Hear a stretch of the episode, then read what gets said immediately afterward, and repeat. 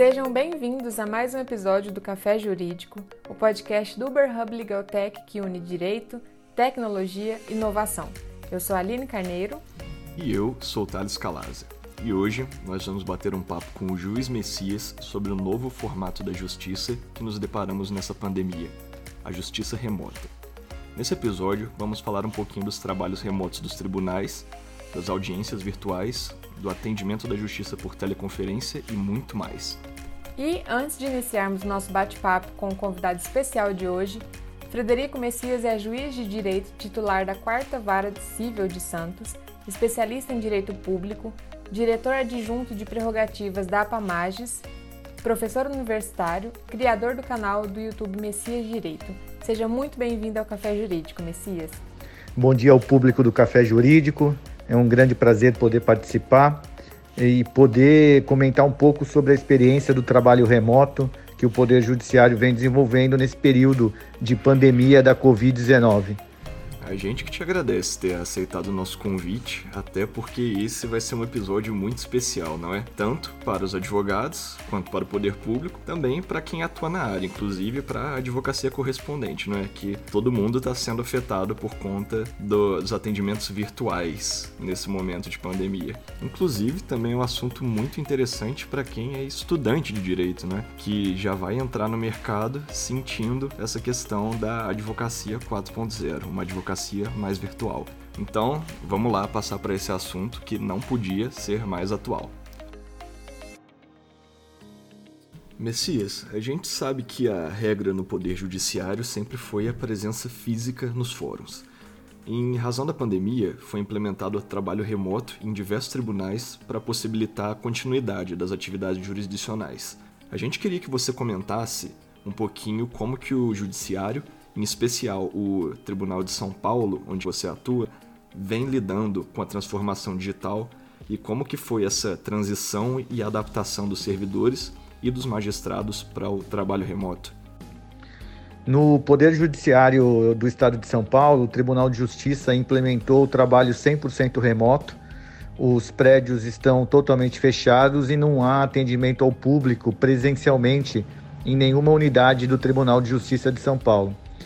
O, a implementação foi é, muito rápida, é, o tribunal trabalhou de modo eficiente para que o sistema é, pudesse comportar um número de acessos é, que chega a quase 40 mil entre juízes e servidores. Tanto os juízes quanto os servidores estão trabalhando remotamente de suas residências. Os processos vêm tendo andamento normal, é, os mandados de levantamento estão assinados regularmente. Portanto, tudo aquilo que se fazia no processo digital enquanto os prédios estavam abertos continua sendo feito agora também no trabalho remoto. Não houve diferença. Os prazos voltaram a correr é, por orientação do próprio Conselho Nacional de Justiça.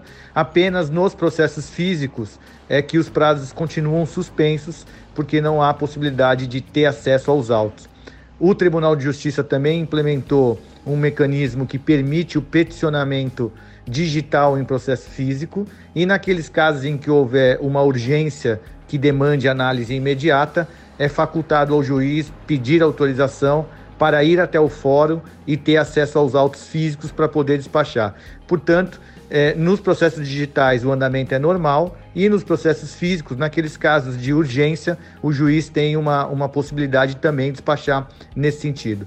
A experiência tem mostrado que a produtividade é, só aumenta no trabalho remoto e a experiência, na minha visão, tem sido bastante positiva.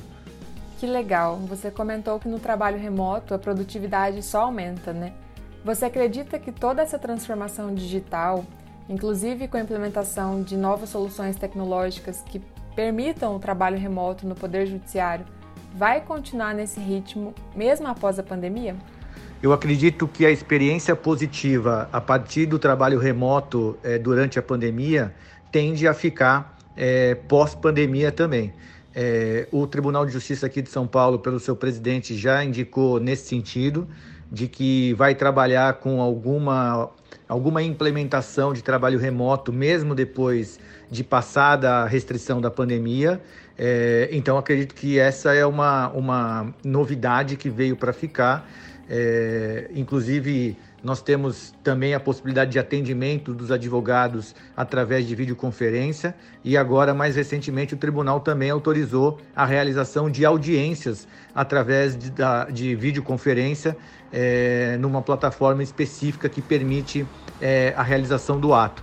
Então, me parece que tudo aquilo que se faz presencialmente se consegue também fazer de forma virtual e isso me leva a crer que no futuro é, essa será com certeza uma implementação que virá em todos os tribunais do Brasil, porque ela representa é, economia, ela representa menos pessoas transitando nas ruas, economia de tempo, enfim, uma série de benefícios que são benefícios não apenas dos juízes e servidores, mas também dos advogados e também é, das pessoas que, que têm interesse nos processos, porque afinal o trabalho remoto mostrou que a, a efetividade, a produtividade tem sido maior do que quando presencialmente.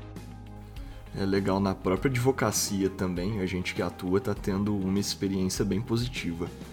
Ainda em relação ao trabalho remoto, você diria que, sem a presença física nos fóruns, o trabalho judiciário está sendo mais ou menos eficiente que o normal, tanto em termos de quantidade quanto qualidade e até velocidade? Os números têm mostrado que o trabalho remoto tem representado uma produtividade de até 30% maior do que com a presença física nos fóruns. E, enfim, são dados objetivos que demonstram que eh, o sistema remoto, de trabalho remoto, é mais eficiente do que, o, do que, o, do que a presença física.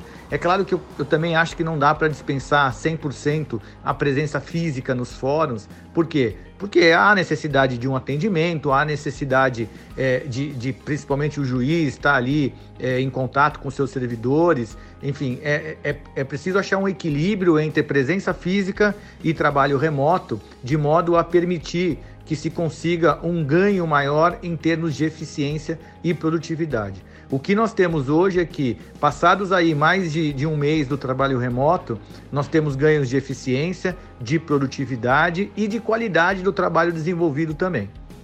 Interessantes esses dados que mostram maior produtividade, eficiência e qualidade no trabalho remoto, pois isso só demonstra o quanto o mundo digital já é uma realidade e o quanto é necessário se adaptar a essas novas tendências, né? principalmente quando se trata de profissões e áreas de trabalho mais tradicionais.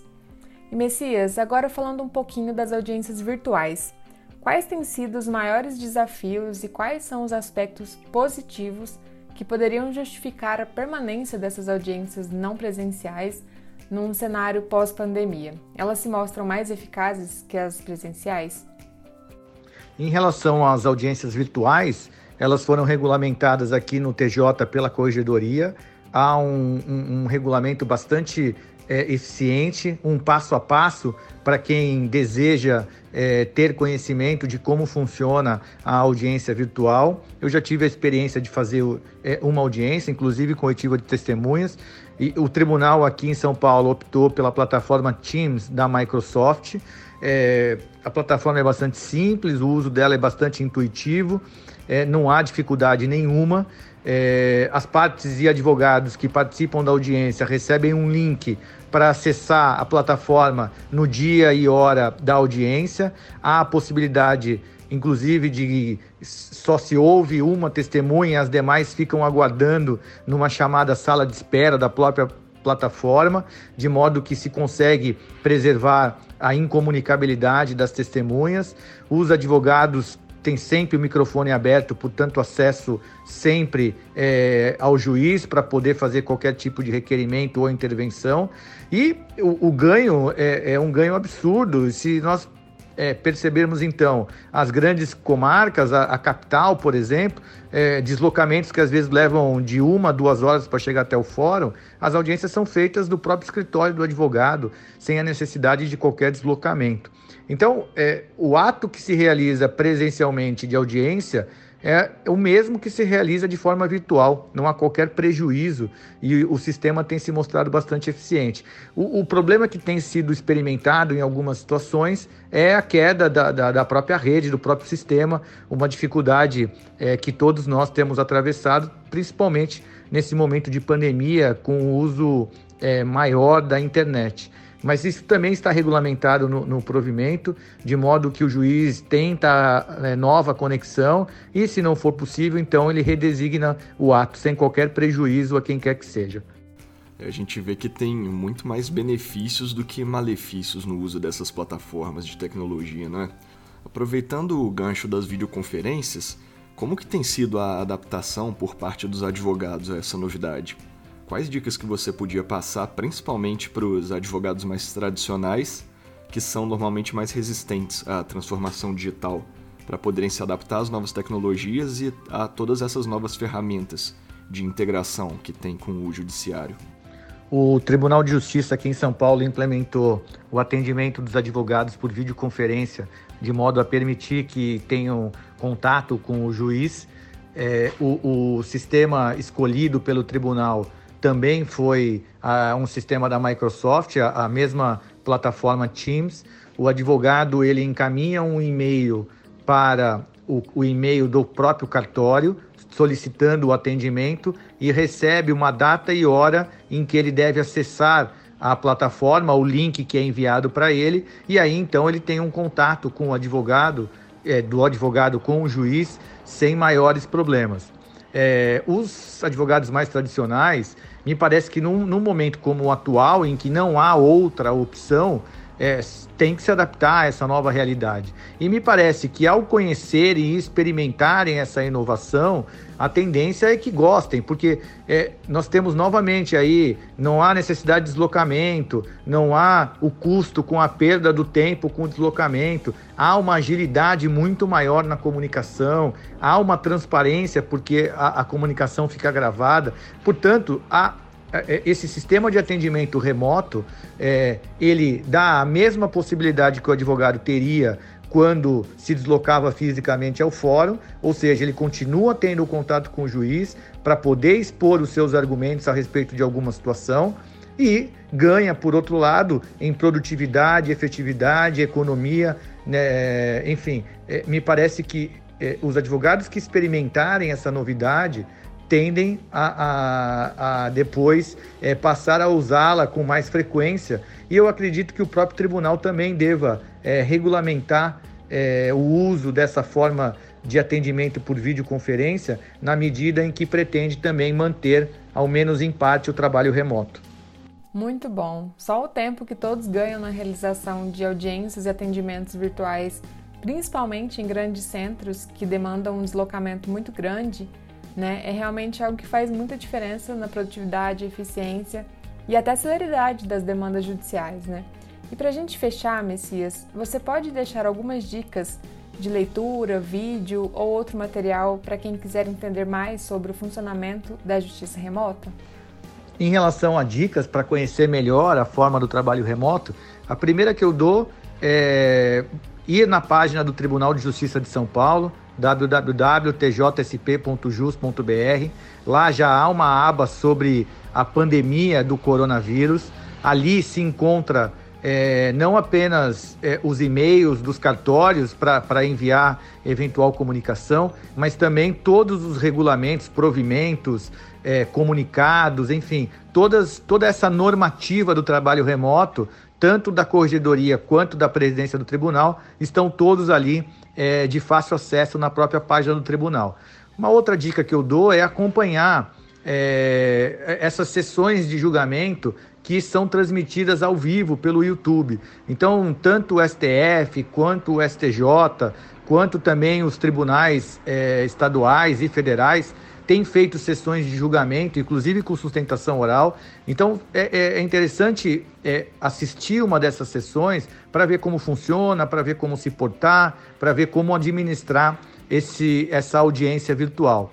E, do resto, é, eu sempre digo que a legislação é a mesma, seja para atendimento físico, seja para atendimento virtual. Portanto, é, o que muda é apenas o meio, mas o direito continua sendo o mesmo. Show, lá no site do TJ realmente tem muita coisa legal. Então é isso, Messias. A gente quer te agradecer muito aqui pela sua participação. Foi um grande prazer ter você aqui batendo um papo com a gente sobre essa nova realidade digital do Poder Judiciário. Eu queria agradecer a oportunidade, dizer que foi um prazer conversar com o pessoal do Café Jurídico é, sobre o trabalho remoto, sobre a experiência do trabalho remoto, dizer que o Tribunal de Justiça de São Paulo vem se empenhando por seus juízes e servidores para prestar o melhor serviço possível e queria convidar também é, quem nos, nos ouve para poder é, conhecer o meu canal no YouTube, é o Messias Direito. Obrigado. Então é isso, pessoal. Obrigada por terem nos acompanhado até aqui. Esperamos muito que tenham gostado. E qualquer comentário, crítica ou sugestão, estamos à disposição no e-mail e nas redes sociais que estão aqui na descrição deste episódio. Aproveite e entre no nosso grupo de Telegram. É só clicar no link que deixamos aqui embaixo. Um forte abraço e até a próxima semana. Até!